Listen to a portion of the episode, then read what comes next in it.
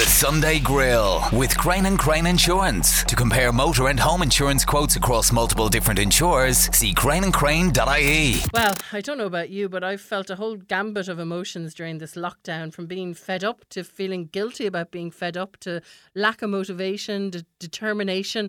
So, how do we deal with these ever changing emotions and how can we help ourselves? Karen Holland is from Sparrow Therapy in County Kilkenny and she's no stranger to the Sunday Grill. She was one of our experts during our diet culture specials and she joins me from her Kilkenny home this morning with some advice during lockdown. Karen, it's lovely to talk to you again this morning. Hi, Orla. How are you doing? It's lovely to talk to you.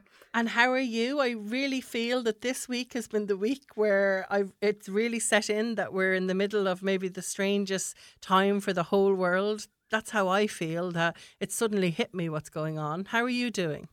Yeah, I'm I'm I'm doing well. I think, you know, there are little things that you can do to make it easier, but I think everybody is up and down. Um, mm.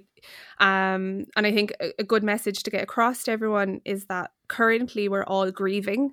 Um, some people are obviously very sadly grieving for loved ones and mm-hmm. their health, but everybody is grieving for lifestyle, for finances, relationships, and grief is a whirlwind of emotions. You're going mm. to be up and down. So if your listeners are experiencing different emotions, throughout the day, even multiple emotions throughout the day, that's more than likely because you're experiencing some level of grief. Okay, and it's okay to call it that, I, because I suppose, like you said at the start, um, there's people who are experiencing the grief of losing someone during this crisis. Yeah, um, and I mean, obviously, that is the far worse side of the scale, and it's very sad for them. But their grief is a scale, and grief is loss. Um, and obviously, we've lost freedom, um, we've lost socialization, lost jobs. There's plenty to grieve for. Let's talk about losing your job. I've really thought about people for this because, in a way, my job defines me. Um, mm-hmm. I don't know what I would do if I wasn't a broadcaster anymore. It's it's part of the sentence of what I am. I, I feel. Mm-hmm. I don't know whether that's a good thing or not. I, I wonder what your thoughts are on on that. But I think that people who lose their jobs, apart from losing their financial safety, there's a real feeling of being disposable, isn't there? Yeah, and I understand why people f- may feel like that, um, but it's not a personal attack. And I think mm. for the majority of people, it is a temporary um, situation as well. But I think everyone just needs to take a big step back. Um, look at the whole situation and reframe the situation. Um, if you have been let go from work due to mandatory shutting, for instance, um, you can say to yourself that it wasn't anything got to do with your job performance. Mm. So step back and don't make an impersonal decision personal. Yeah. And then what about people who may have been one of a handful of people who were let go? Yeah, and I suppose that's where it would be more difficult to say that because why me? Mm. Um, I suppose it is time that you can actually have a think about whether you do enjoy your career, whether your career is, as you said, defines you. Um, and everyone should be multifaceted and everyone is multifaceted, but sometimes we can focus solely just on one thing in your life. Um, and that's where issues can arise. If you think of your life as a wheel, um, it needs to have equal balance in all areas of life to stay going and to actually move. Um, so finances, friends, uh, social life, hobbies, work, um, all everything that makes you a person. Um, so if you only focus on one part of that wheel, it won't move. Uh, mm. Now, obviously, sometimes if life gets a bit bumpy, they can get off balance and it won't run as well. But it's to try and get every aspect of your life equal. And um, can we talk a little bit about parent guilt? There's so many different emotions out there, and there's a lot of emotions um, for separated families as well. Um, when we talk about parenthood in general, the word guilt comes up a lot. But mm-hmm. I'm definitely experiencing a lot more. My child is at home. She wants to play constantly. I can't play constantly. And if I could play constantly, I don't want to play constantly. I and I feel yeah. so guilty because of that. I think you're you're probably speaking to the masses there. Um, and probably just even hearing you say that, there's probably a big sigh of relief.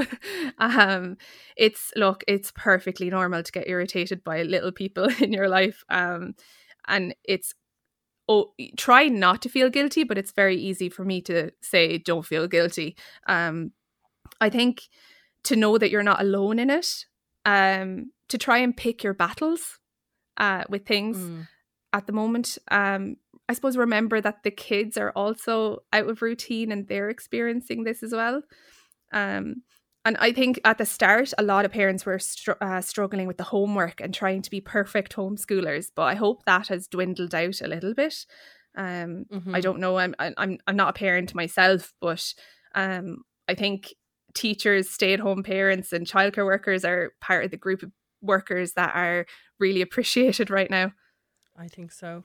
And then I feel, and like I said at the start, that when the extra three weeks were announced, something mm-hmm. in my head clicked that made me think, okay, I have to do something with these three weeks. It's really one of the few times in our lives that we will not have anything on, you know? I can't go anywhere. Mm-hmm. I've no social events. So I thought, oh, I'll do couch to 5K or I'll completely, like, you know, spring clean the house. And I have done nothing. And because of that, I feel guilt, guilt again, another round of guilt. Mm-hmm. Look, we don't need to be productive during a pandemic. Um, I don't think we're any of us are going to look back and be like, "Oh, I didn't clean out that wardrobe." We're going to look back and say, "I survived." so yes. I think, yes, um, I think there are a few things that you can do though to help that because it is good to have some level of productivity, um, just for your mental state. Um, but one good thing you can do is actually start making lists. Um, no more than four things on the list. And as you achieve them, you actually scratch them off. But they're only really achievable things. So this could be eating okay. three meals a day. It could be dressing your bed. It could be cleaning out a drawer. Um, you know, small achievable goals, just so you can feel like you did achieve something. Okay. So no, like I was going to do a run and then a cycle in my two kilometer radius. And when I did none of those things, and I, I, I, suppose you're hearing this from people all the time, when you don't do those things, you feel like such a failure. That's that's the thing, and that's why like with the list, just say the reason you put achievable things on it is to prevent your mood being affected. Um, and I suppose even stopping comparing to others because we are all experiencing a trauma right now, as I said, with the grief. Um, everybody's experiencing it. And because of our life experiences before all this, we're all reacting in different ways. Some people react with cleaning, mm. some people relax. It there is no right way to do this. Um, I think the only okay. negative way that we could all leave this situation without being productive is to leave without learning anything from it. Mm, mm. I don't mean language or like a skill. I mean a state of mind, you know, like a newfound appreciation, some gratefulness. Um, you know, just learn something from this. Okay. Let's hope that we do like yeah. and finally, the subject that we talked to you about 3 months ago now and that is the culture of dieting and emotional eating. I don't know about you, Karen, but I am sick of the memes that show pictures of someone before the lockdown and afterwards where they've put on so much weight and it's such a joke mm-hmm. because we're all going to the cupboard out of boredom. For a lot of people that isn't a joke. That is a real worry. Yeah. Um and I mean, you know my thoughts on diet culture. Um, so I too have been very frustrated with social media and the posts that are going up, and just even the mm. amount of diets that have sprung up. Um, I mean, I'll go back to what I said earlier on. Like, we're in the middle of a pandemic. Um, if you can come out of this with five or 10 pounds extra um, and your health, then that's, I mean, that's the goal, really. Like, I mean, your five or 10 pounds that you've put on, um, it doesn't matter. What I will say, though, mm. is that healthy eating and nutritious eating more more than healthy eating is really important for your physical and your mental health. And you know, Karen, I've learned an awful lot about myself over these last few weeks. I don't know if you have. I've I've realized that that if I don't have structure in my day, I will reach for food. Yeah. As a way to break up the boredom. Mm. And so we are learning things. Yeah, I think it's a it's an amazing time that it's I mean, we've been given the gift of time. I, you know, there's like people who are frontline mm. workers mm. that are, you know, amazing and they're they're out working every single day, probably more hours than they ever have before. But the people who aren't have been given the gift of time to actually learn about what they like, what they don't like, discover things about themselves um, that they can bring forward after all of this. Yeah, interesting. Well, listen, as usual, some really great advice there. If people want to check you out, you have some great highlights on your Instagram that are really inspirational. If you want to search for Sparrow Therapy and Wellness, you'll find lots of different highlights there and lots of thoughts about what we're going through during these strange times. Karen, as usual, thanks a million for talking to me this morning. Thanks very much, Orla. The Sunday Grill on Beat 102 103. Well, the last time that I spoke to my next guests, they are Ollie Kirwan and Shona Murphy, aka Backpacking Crack. They were home in Kilkenny getting ready for their next trip, and off they went and then lockdown happened. So I'm chatting to them from the continent of North America this morning, where they are in lockdown in Canada. Let's talk to them and find out what lockdown is like in that country. Hi, guys. Hi, Hello. Orla. How are you? How are we? Going mad. we haven't left the house in about a month. what? You haven't left your house in a country that's not your own, in a city where you know what? Do you know anyone there? Uh, not About really. 10 people, maybe. okay, well, that's better than nothing. So, listen, last time I spoke to you, it was just before Christmas, and you'd taken in 31 countries. Uh, you were saving up to go away again in early 2020. Take us through what happened then, where you decided to go. Uh, so, we decided to come over to Canada. We thought it'd be kind of a nice base to work out of. And we said that we'd work here for a little while, save up some money, and then maybe do a little bit of South America or we do a little bit of travel into the US. Um, obviously, the the lockdown happened, so that's after spoiling quite a bit of our plans. So you're in Vancouver. At what stage, like, were you starting to get jobs, or what stage were you at before lockdown happened? So I had a job for about a month when the lockdown kicked in, and Ollie had just started a temporary contract. So we were just starting to find our feet. We are starting to get money in the door, starting to plan trips, and then it was all all cut put to stop. so the furthest trip we've got, I think, is to our uh, our back garden. and what are your thoughts? I know, as you said, you're in lockdown for the past month, but what have been your thoughts on Vancouver and on Canada? Uh, it's a great place. It's really nice. Um, I think most of the people here are, are fairly responsible because, like, it isn't technically a full lockdown that we're on it's kind of just social distancing measures that they brought in, but most people seem to be kind of sticking to it anyway, and most people are staying indoors and being fairly fairly responsible about things. So that's kind of good to see anyway. We've heard lots of stories and news of people making the decision to come home to Ireland. Was that anything you thought of yourself? Um, we probably thought about it just briefly, but to be honest, we didn't really see the point in going home. Ollie's able to work from home at the minute, so we're you know, like we're not stuck for money. If we went home, we probably wouldn't qualify for the dole payment. The government here have a payment that I should be able to qualify, and it was just we said if we go home and things do end up going long term, and if a recession hits or anything, we kind of took the chance that Canada would probably recover quicker than Ireland would. Okay. And how did your family feel when you said you weren't coming home? Um, they're probably like just it's their own choice. Obviously, they I'm sure at times they'd rather have us at home for company during the lockdown, but I'm sure they'd be killing us at the same time. So they're probably they're probably glad of it too. But I think they know that we're kind of we're old enough now to make our own decisions and that they trust our decision. True. So we we had a few friends that did make the decision to go home. Um, so we've kind of seen it from both sides, but I suppose we were very lucky in that we had the opportunity to work from home. We weren't going to be completely stuck or completely stranded and cut off from money for a long period of time. So said we've been very fortunate. Like a lot of people aren't aren't as lucky as we've been. When it comes to Canada, you say people are being per- pretty clum- compliant. Um, how are people feeling there? What kind of vibe you're getting? I think that um, I think that like people are are wanting to be very responsible or wanting to stick to it, but at the same time, I think people are going crazy because like at the moment it's it's just coming into summer here. The weather's getting quite good, and I think that most Canadians are pretty outdoorsy. So a lot of the people, particularly that I work with, are kind of saying that they're crawling up the walls at home, that they're anxious to get back to the office and they're anxious to get out to parks and to do some hiking and do some kayaking and different bits and pieces. So I think it's probably a little bit more difficult for them than than say like when you're at home in Ireland, you tend to to kind of stay inside a lot of the time, and the summers aren't quite as good. So I suppose you don't really mm. miss the outdoors quite as much as they would here. But as you said, they're not in full lockdown. So what are you allowed to do at the moment?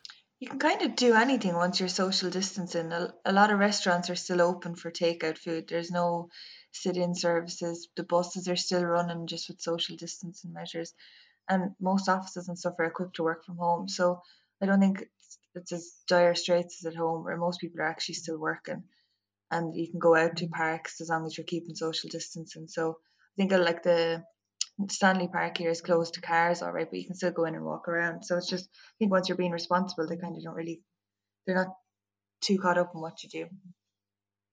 Mm, okay. And then case wise in Canada, how are they doing compared to other places? Uh, BC is actually quite good. So we're in British Columbia, Vancouver. Um, the numbers here are pretty good. They're kind of, most people have that actually got it have recovered. So the numbers are pretty small. I think it's only in the hundreds in this region. But in terms of the whole country, I think it's about sixteen or seventeen thousand. So just probably Okay. probably a bit more than at home over the whole country. But in terms of the Mm. actual area that we're in, it's they've done pretty well on it so far. So we're pretty lucky. And you've been quite industrious. I saw on your Instagram stories there a few days ago you had a great game of curbs outside of the estate you're living in. We've been doing everything we can to stay sane. and how is it as obviously you're well used to as a couple traveling and being in close quarters, but are you enjoying it just being the two of you and no one else at the moment? Well, we actually have two housemates, so to be fair, we do see two other faces Oh. every day, so it's not the worst. But I definitely think the travelling helped us in this. I think if we hadn't gone travelling, we'd be broken up by now. We'd have killed each other. It's it's funny we don't only have to tolerate each other now, but actually other people have to tolerate us as well. So we're starting to stress true. other people. That might as well. keep you on an even keel, though. Well, listen, it's great to talk to you, and it's great to hear that you're keeping safe in Canada. If people want to check out your travels down in 2019, you have a lovely highlights up on your Instagram. But you've been to so many countries with so many photos, so it's a little bit of light relief for people too. It's backpacking crack. Enjoy all those things that you're trying to do uh, from the comfort of your Vancouver home. What what else? I can't even think of the things I've been doing. Just going for minor walks in my two kilometer radius, and I might try curbs now that I've seen it on your Instagram. Exactly, we'll we'll bring it back. It'll start like a new competition, a worldwide curb I- competition. I think. I think that might go viral. That's a brilliant idea. Listen, Ollie and Shona, it was so lovely to talk to you this morning. Take care of yourselves. Thanks, Orla. Thanks, Orla. Thanks for having us. The Sunday Grill on Beat 102 103. Last time we spoke to Maggie Molloy, the woman behind the Instagram account and blog Cheap Irish Houses, she was gearing up to turn her passion into a TV series, and that TV series becomes reality this Tuesday on RTE1 at 8:30 p.m. Maggie's on the phone to tell us more. Hello, good to talk to you again. Hi. How are you? And how are you doing? I, I, everyone I talk to on the Sunday Grill, I ask them how are they doing. It's usually the same answer, kind of okay, kind of terrible. Are you the same? Yeah, I mean, like it's it's not really a massive change of pace in rural Tipperary for me. True. I mean, I think you kind of you realise that maybe you're living in kind of social isolation a lot of the time. Yeah, I'd say a lot of people feel like that. So I suppose I think to be honest, for a lot of rural Ireland, it's not that much of a change. You know, I mean, we Hmm. shop once a week anyway. We're not kind of popping out for a Chinese on a Tuesday Oh, don't say Chinese on a Tuesday. Why are you saying Oh. that to me? I miss that so much. and where is where do you like is the going to the shops now? Is that an expedition? Do you look forward to going to the supermarket once a week? Yeah. I do actually. I mean, I genuinely do. I don't even mind the queue. You know, I know. I'm like, I don't mind. I'll see people. There's people. I have, and it's a good complaint, but at the moment, not a great complaint. Everything I do is in my two kilometre radius anyway. So my work in Beach is about 600 metres from my house. My shop is about a five minute walk. So I have seen the same roads for the past six weeks. Oh gosh, yeah. I mean that's Mm. tricky, all right, because you can't even justify going like No. like our drive to the supermarket is half an hour's drive. You're like, oh my oh, god, lucky look, duck. there's yeah, Yeah. it, it is mad. I mean, right now it, it's good. Yeah, oh, I really am envious of you. I never thought I'd say that, being envious of someone who's half an hour drive to the shop. Anyway, let's talk television. And what a whirlwind you've had, Maggie. You put your first cheap Irish house on Instagram in December 2018, so not even 18 months ago. And now here you are, nearly 16, thou- 60,000 followers later, and a television series. Yeah, it, it's kind of surreal, isn't it? it, it it's it's a bit strange. Did know, you I used to be- I manifest this? Were you all about I- visual boards or something? Did- Were, you- were was this a plan? Not at all. No, I, I really. I mean, even when the guy from the production company got in touch with me originally and suggested the show because it wasn't. I mean, I didn't go. Oh, I think I have a great idea for a show, guys. You know, it was nothing like that. he um he got in touch with me after I'd been on the radio one time, and he was like, "Have you ever thought about maybe turning this into a TV show?" And I was like, "No, this guy's cracked, like totally cracked." And look and where he we said are. to me, he said like if you've got um, he said "Have- have you had any other offers like for TV stuff? And I was like no, and he said I guarantee you by the end of this weekend you're going to have offers for TV shows from other production companies, and he was right.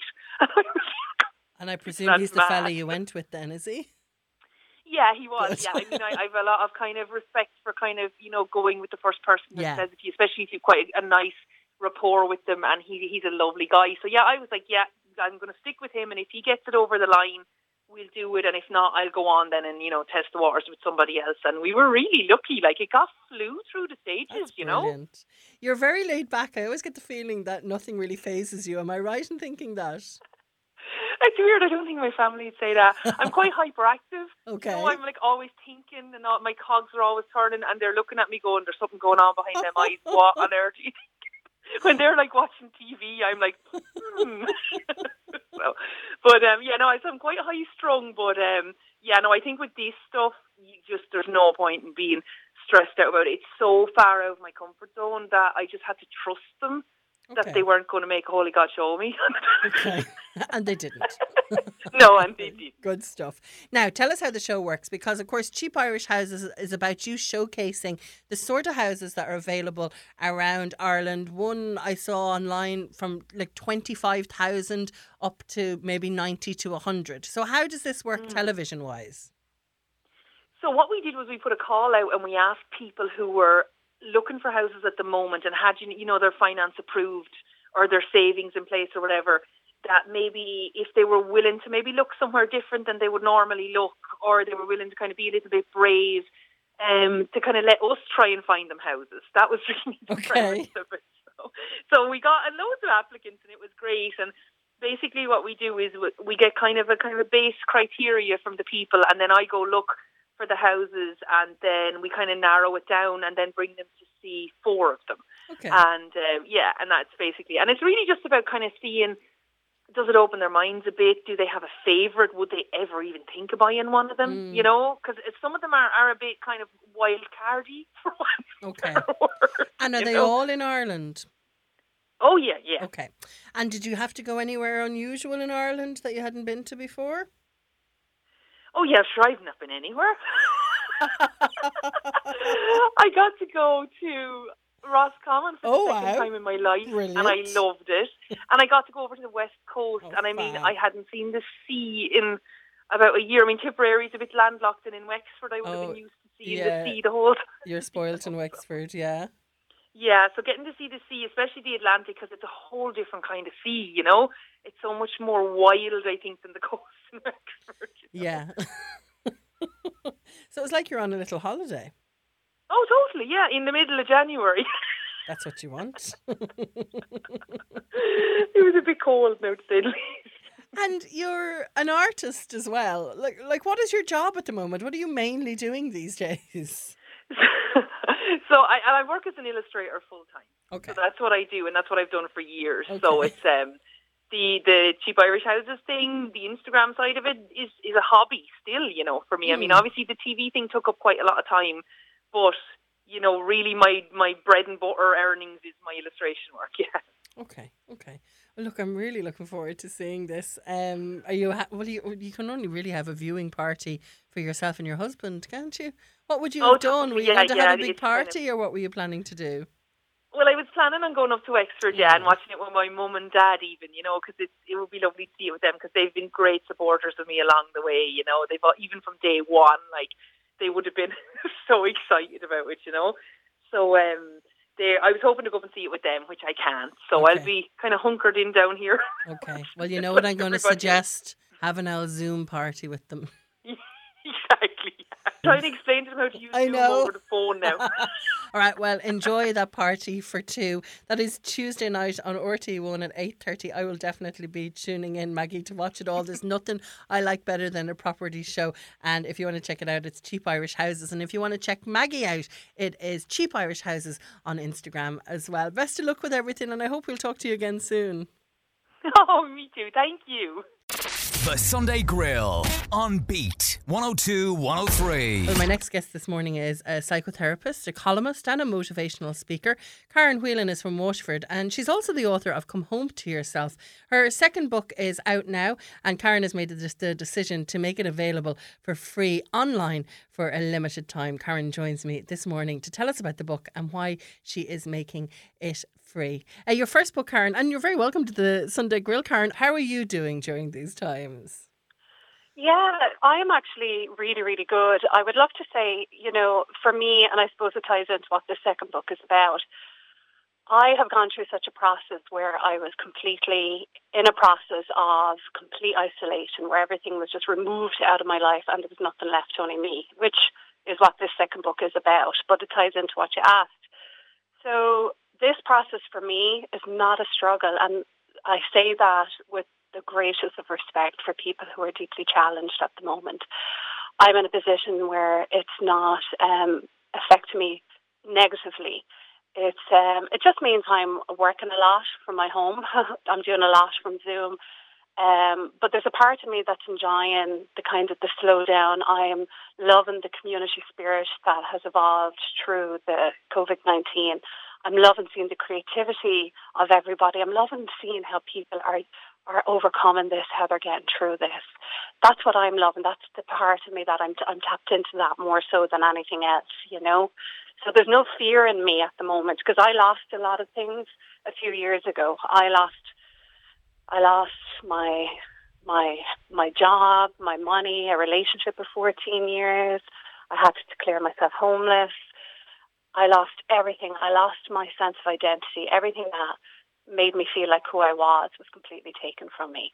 Um, so this time round, when we had to go into quarantine and we had to stop doing everything, that's the part of me when I say I'm okay with that. Like Mm. I was okay to have to stop again and just reset and sit with myself again Mm. because I had to do that. So yeah, I'm okay. Is the is the I'm trying to say that in a way to be so respectful and I know, mindful of I everyone know, else. and I think know? we're also mindful of other people's feelings right now, which is a great thing.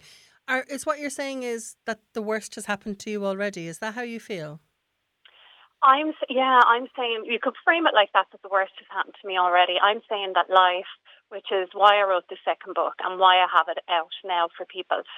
I went through an amazing, painful, difficult, incredible, extraordinary experience with life where so much happened to me that I was at that point of exhaustion, um, anxiety.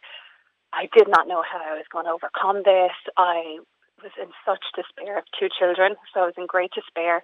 My daughter was going into first year, and I was actually losing our home. Um, I was in a friend's house with my daughter. My son was in India at the time. So for me, there was great shame, there was great shock, there was so much that it brought up for me in a real way. And I survived all of that and I overcame all of that. And that's what the second book is about. The second book is so beautiful in that it captures that story, but it gives it to the reader in a completely different way. It doesn't talk about it in a place of poor me, why me? It brings in this sense of hope and it shows us, it teaches us all how to believe in our own selves, how Mm. we are just extraordinary people with great capacity, great resilience, that we can we can overcome anything really. It's just the fear of the fear itself can prevent us from knowing the truth of that within ourselves. So it's called The Journey Home. In what way Yeah. does the book work then? It sounds like you're telling your own story in it, and but what would people reading it get from the book? Yeah, brilliant question, Orla. Um, so exactly, I use the use of myself. Like we're amazing. I love Ireland. Like as a as a culture, we are fabulous storytellers, and stories really heal. You know, and and I know a lot of people would have fear or you know fear of exposure or shame about themselves. But for me, the importance of a telling your own story is that you learn to heal yourself through your own story. And I have totally both of my books. You know, they're very personal. They're about me and my personal story. And that would make another person uncomfortable to even think that they would write about themselves. I do it because I'm not ashamed of my story. I'm only human. We're all only human. We all do things that we wish we didn't do. We might think a particular way, say a particular thing, behave in a particular way, but we're only all human. We all we all do things, you know. Um, so for me, it was about writing my story through me and being very personal. Is a it helps another person to feel they can relate to me as a person. And by doing that as a psychotherapist, um, the reason why I do it is then that it allows a person to open up and my story, elements of my story, everyone will identify with. So it becomes about their story. So they get this, they get deeper insights because I name things. Even though I'm talking about me, I frame it in a way that's got the psychotherapeutic kind of lens and a spiritual lens over it. So it allows for the reader to hear a story very personal, raw, real, but then it also helps a person to recognize I can identify with that. Wow, she's language and stuff for me in a way. So I'm removing not in, a, in an arrogant way, but I'm giving you kind of language to understand and identify your own feelings and then find through my story a way out of it. Okay. You know, so I'm framing things for people that, you know, they mightn't have been able to articulate for themselves. Okay. So you've decided to make it free for a time during these times. Yeah. Um, yeah. Was it because of these times that you decided yeah. to do that? I wrote the book Orla and I finished it and I was sitting on it in October. And, you know, I was like, look, you know, whatever happened to the book will happen with the book. And, and it did. Went over to America and it was, it's in publishing hands in America. And then I was just sitting there and I was, I love listening to podcasts. You know, for me, it's like, you know, I love to feed my mind with kind of uplifting um, conversations and dialogue. So I was just listening to podcasts and then I did meditation. And I just said to myself, how can I be in service more? How can I support people out there?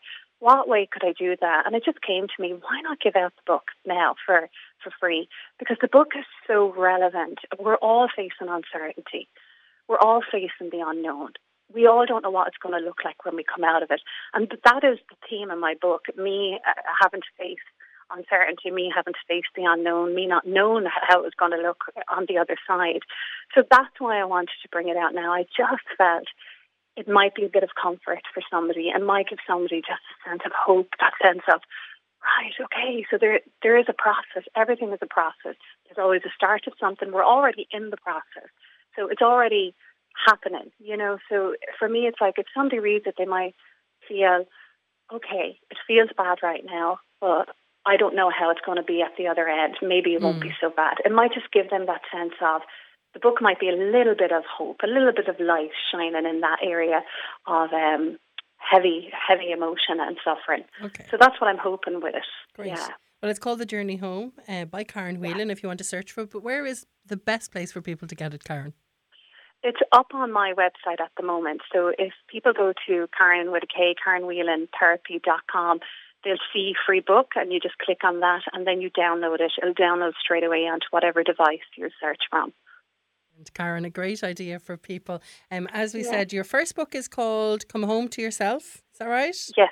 That's right. And yeah. it's a, a, good five years since that's come out. So lots of yeah. things you've learned in the meantime with this second book, The Journey Home. So best to look with it. Thanks a million for coming on and giving us all a little bit of hope this morning. Oh, no, thank you for having me. Thank you so much, Orla, and have a great day. The Sunday Grill on Beat 102 103. Well, one sector of our society that had to think outside the box the second social distancing and then lockdown was announced was the education sector. And Waterford Institute of Technology is no different. And now, as we head into the final college term, WIT are offering a week of virtual open days. It includes a day for mature students to experience what the college has to offer, as well as lots of other academic sections too. John Power is the Marketing and Outreach Officer at WIT, and he's on the phone to explain more. Hi, John. Hi, Orla.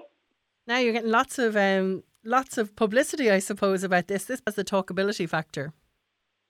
Um, it, I suppose it really does, and I suppose we are doing our we're running our virtual open event um, next week because our actual traditional open day that was due to take place on the 28th of March obviously wasn't able to take place. So we had a little bit of a rethink um, across the institute, and we decided that we still need to be there for prospective students. So the virtual open days were um, kind of conceived from that, and we've basically created six events for different markets of students and what they will be interested in. So the plan is to uh, run our virtual open days from tomorrow, Monday, the 20th of April. Great. So they run for the week as well. And one of your jobs in WIT is to talk to prospective students and answer some of their questions. What sort of questions would you normally get from them if you were meeting them face to face? Um, meeting students face to face at a traditional open day, we get lots of varied questions. We get questions from students about the courses themselves and what they actually entail. We'll get questions from students about what college life is really like in WIT, um, what kind of activities we have on campus for our students from clubs and societies to our sports facilities and our teams and clubs and so on.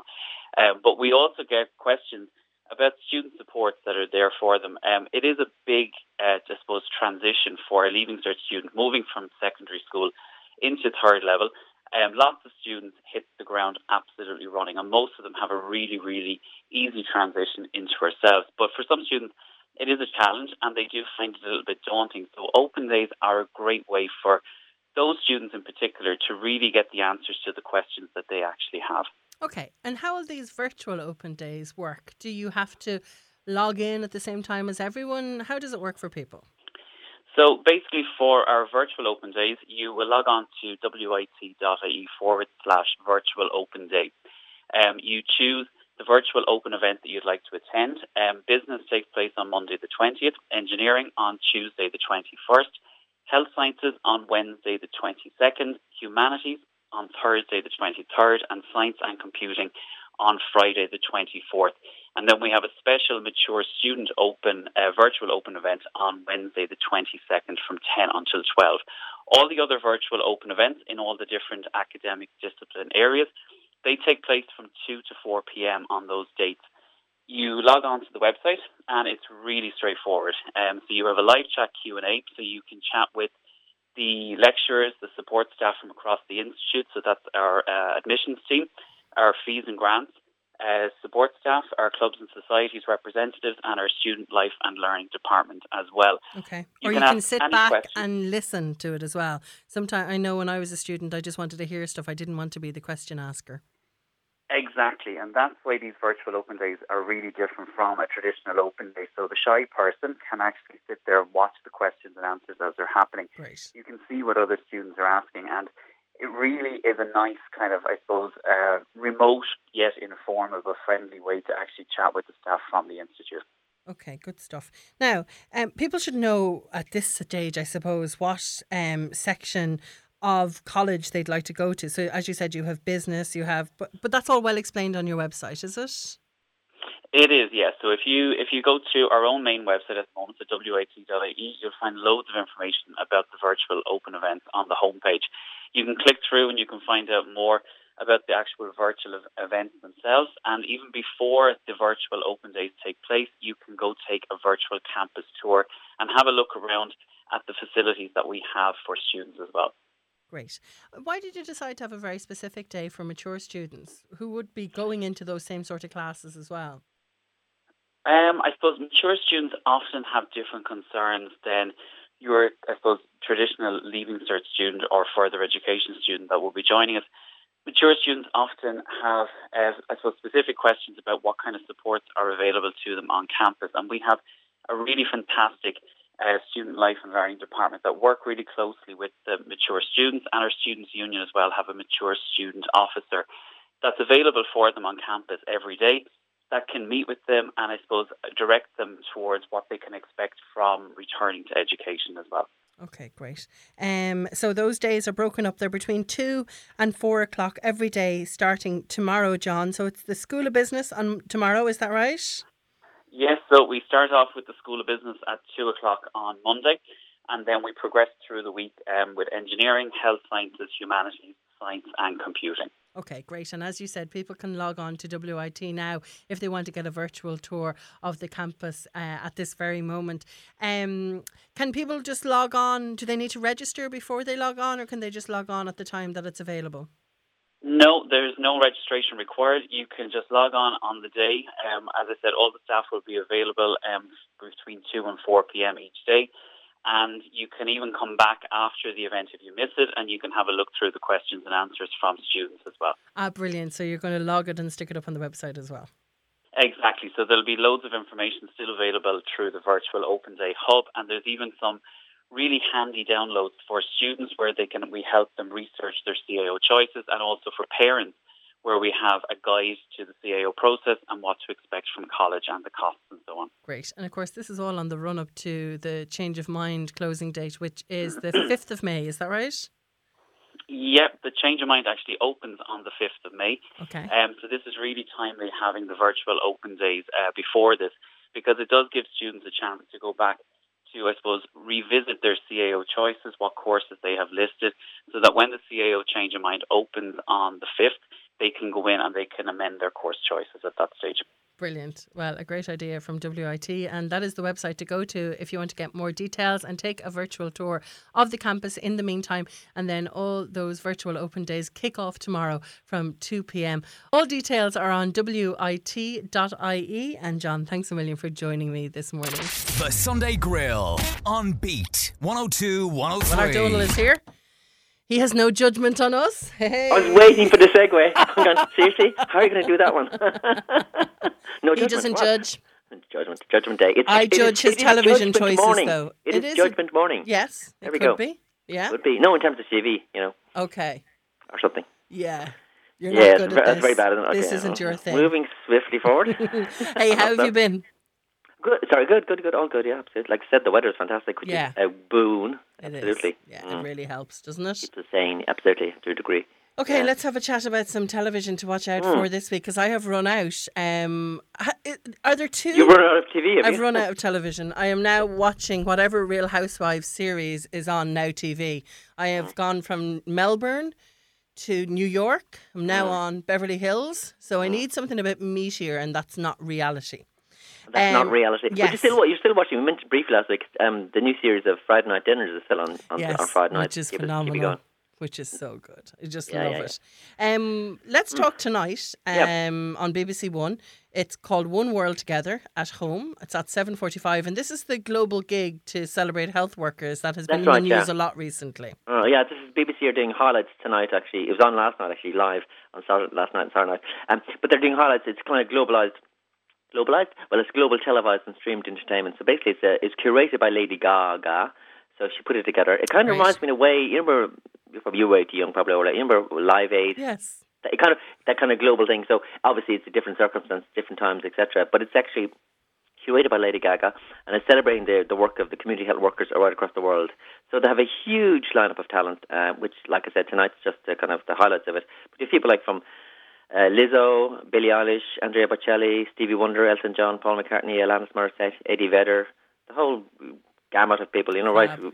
Which is, yeah, exactly. So if you want to just sit down tonight, do kind of a live aid kind Yeah, of thing, watching TV. Bit Glasgow type thing. Absolutely. Uh, and there's also interviews as well with the people who really matter, I suppose, the frontline workers as well. That's great And it's hosted by the trio Jimmy Fallon, Jimmy Kimmel, and Stephen Oh, Colbert. great. Fair So a bit of, bit, of, bit of fun as well. I'm sure a bit of poking at Yeah. certain people as well in political Brilliant. high office will happen. Yeah. Hey, did you see that video of Andrea Bocelli outside the a cathedral in Milan for Easter Sunday, where he sang just on his own outside the cathedral? I can't even remember Ave, what was he it Ave sang. Maria? Apparently. Oh, I, I actually like that. heard, sorry, during the week I was listening to Morning Ireland and Bryan Dobson, the played out, the played out Morning Ireland, which is unusual, with um, with Andrea Bocelli. I think that it was must Easter have been it. Yeah. And the play, I was just like, oh, yeah, he was. oh, it, 'cause phenomenal. It it was, was just- pin dropping stuff. phenomenal. I mean, you don't need to say anything. You just like just play the music and just Yeah. to hear him sing. Yeah. it was just amazing. But you should Really watch was. the video if you get a chance because he is, you know, it's almost what Italy is going through. He is alone in this huge metropolitan city of Milan, just standing in front of a cathedral singing. It's phenomenal. Mm. Okay. Mm, Yeah, yeah, check it out. But in the meantime, we have One World together at home, seven forty-five on BBC One tonight.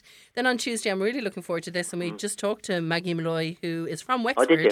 Oh? Um, Okay. Yes, she is, and she's that. the lady behind Cheap Irish Houses, and she's been doing this for ages, showing people how they can buy for Mm. quite cheaply. Um, as she says herself, it's never really by the coast or anything like that, but it's on Tuesday night on eight thirty on RT. Oh yeah. So he spoke to Maggie. So obviously, Yes. Because the first one, as you said, is a six part series, and this has been going on for a while with, with, with Maggie.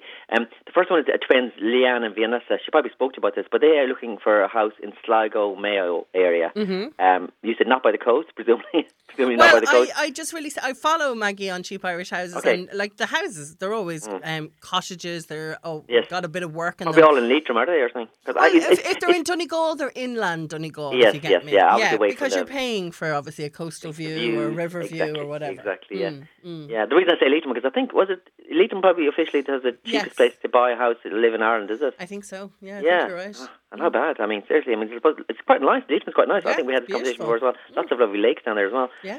and cheap place to live. But yeah, but the first episode, um, six parter, as you say, uh, and it's Leanne and Vanessa, and they're looking for. Uh, I haven't seen the show before, so I'm very curious to watch it. Actually, I Mm. have an interest in stuff anyway. Um, Sligo Mayo area, and they've got they're given four different homes to look. You know, obviously they come with various things. Mm. So like it's kinda- almost like a room to improve Yes. before Dermot comes along. Yeah, exactly. Yeah, Mm. or else one of those things. You know, the uh, what's it, uh, abroad when they go abroad to this uh, Oh, chateaus yes. around the body. Yeah, that kind of thing. When they pick four four different places. Home or away, one- I think they're Home, yeah, exactly. yes. There's a number of a number of them actually. So there are four different homes, and obviously have pros and cons. And obviously the, the tag, the main tag is that they're cheap. Yeah. you know. And so I yes, love I'd an love property show. I need something like this in my life. I- Listen, I think there'll be a lot of property shows in the next few years. I think. Mm. I mean, the whole thing's going to be crazy anyway in that respect. But yeah, so yes, it is good because I don't like it's the old classic, isn't it? Look inside someone else's house. Yeah, what exactly. House, what, what could be their home. Exactly, and what they you could know? do with it. Yeah. Yeah, yeah, yeah. Okay, so let's represent Wexford's Maggie Molloy Tuesday, cheap Irish homes, eight thirty on RTE One. Then on Thursday, Gangs of London. I wanted to say Gangs of London is back, but I have no idea what Gangs of London is. So I don't Gangs of London I don't know why I think it's well, just back. It's, Maybe well, I'm thinking of Gangs, Gangs of New York. New York. Yes, they're playing yes. playing with Gangs of New York. Ah, there. okay. It's um, it's on on on Sky Atlantic and Now TV on on Thursday at nine and this o'clock. is a new Um, series, is it? It's a new series, totally new series. Yeah, it's actually. I was looking forward to this. Actually, I've seen I've seen the first uh, hour long, or, oh, just over feature length almost episode. It's called Colm Meaney. It's Oh, directed great. first of all. It's directed by Gareth Evans, who did a couple of very good sort of action packed things.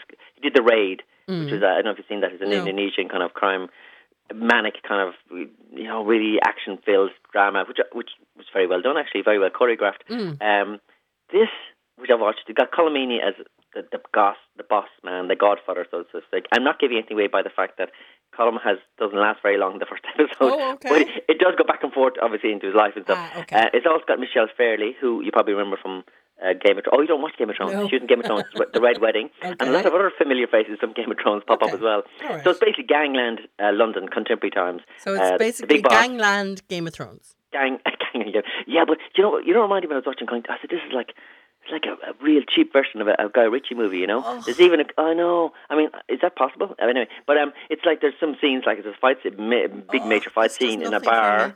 Which goes on forever, which is like seriously, come on, like, and this Mm. guy takes everyone out. Like, I'm going seriously, but uh, but listen, if you're into things, if you're into Guy Ritchie kind of stuff, uh, Yeah. gangs of London stuff, yeah, this could be for you. Yeah, Uh, mm. not for me. Wasn't impressed by the first episode. Okay, good. Well, good to hear your honesty. Um, Thursday, 9 p.m. on Sky Atlantic. It's also on Now TV if you want to check it out. Mm. You know, it's on Now TV as well that you suggested a, um, I think about a month ago, but I hadn't seen it. I don't have Mm. Sky Atlantic. Is that Save Me series? Oh yeah, it's good. I, Yeah. I've only seen it in the highlights of things I can watch, so I'm going to give it a go.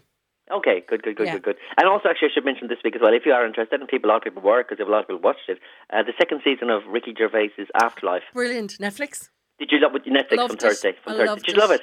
Oh, I Yeah. love his subtle humour. I love his sarcasm. It's brilliant. Okay, subtle and sometimes not so subtle. Oh, um, yeah. I think he's quite subtle in the in the blows. I Did you like watch it. the first season of Afterlife? Yes, actually? I did. I yeah, liked it's quite it. quite enjoyable. In fact, you get Yeah. you know the way he's quite a little curmudgeonly kind of Yes. type. In, in season two, now apparently, I've only started watching it actually because I'm interviewing him next week, uh, Monday tomorrow.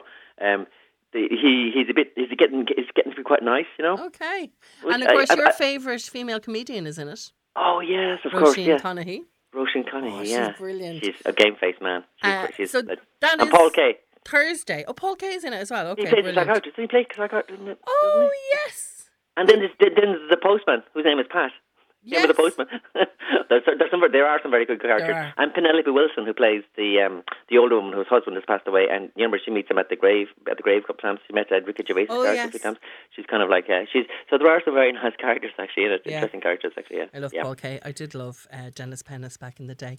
Mm. Um, great. That is kicking off on Thursday and very bingeable, of course, because it is on Netflix. It's called Afterlife. So you're interviewing Ricky Gervais on Tuesday. Would that Mm. Uh, normally? tomorrow. Mm. Would that no or tomorrow? Sorry. Would that normally have been going over on a plane? It would have been normally Nice go over little plane to. London, blah blah blah. so what do you do yeah. now? Is it Zoom or is It's, it a a- phone it's a call? Zoom. It's, it's Zoom, yeah. So you Right, still Zoom. get to see everything's Zoom. Ricky.